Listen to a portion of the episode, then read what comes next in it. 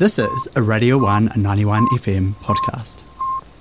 With vaccine passes no longer being required throughout Aotearoa, as of midnight Monday, few businesses have kept this system voluntarily. However, Ōtepoti Bar, Woof, announced yesterday that it was keeping on the vaccine passes. This comes with still still with rising COVID 19 case count in Ōtepoti despite the decline nationwide. Now on air with us, we have Dudley Benson, co owner of Woof. How are we going? Kia ora, Dina. Can you hear me all right? Yes, yes, we've got you. Um, Thanks for com- Thanks for talking with me today. My pleasure. Um, so, how how has it been working in hospitality and running a bar during COVID? First of all.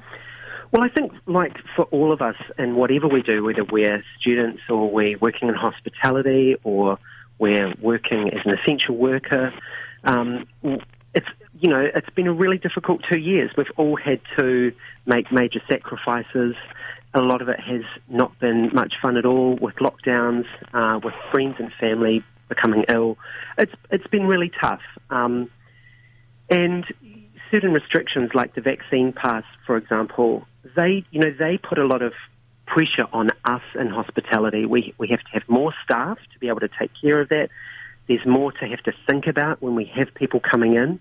You know, it's a big deal. So we haven't taken it lightly that we've decided to maintain vaccine passes. Right. So are there are there many other business owners owners in Dunedin keeping the vaccine passes that you know of? No, I don't know. I don't I don't really know. I suspect not. Um, I I've understand anecdotally that there are that there's generally a sense of relief from hospitality that they now no longer have to do that, and I certainly don't blame them.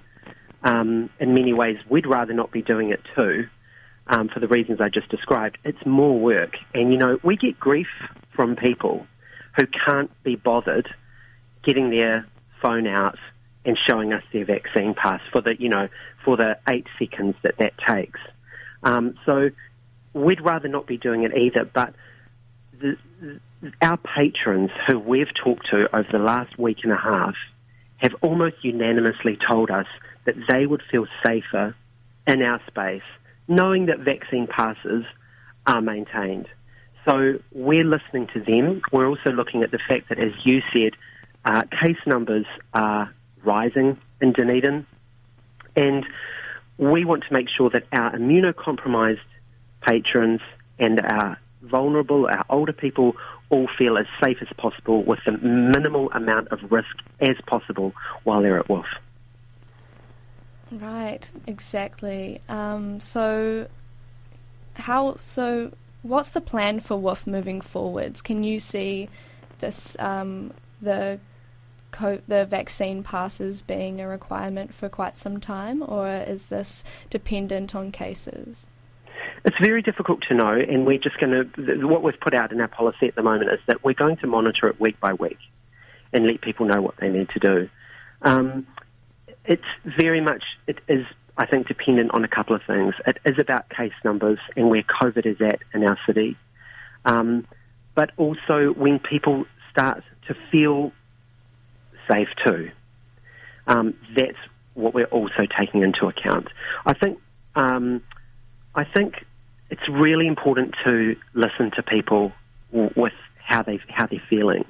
And I noticed that since we announced this policy, we've had a huge amount of support on social media, but we've had also a large number of people who aren't from Dunedin and who've never been to Woof, but who are anti-mandate, anti-vaccination, who have been attacking us on our social media um, and what they're not, what they fail to acknowledge when they're attacking us and accusing us of being, um, uh, bringing on apartheid and spreading more misinformation on mm. our Facebook page, what they're not failing to acknowledge is that our people want this. This isn't just a decision from us um, as co-owners and staff at Woof.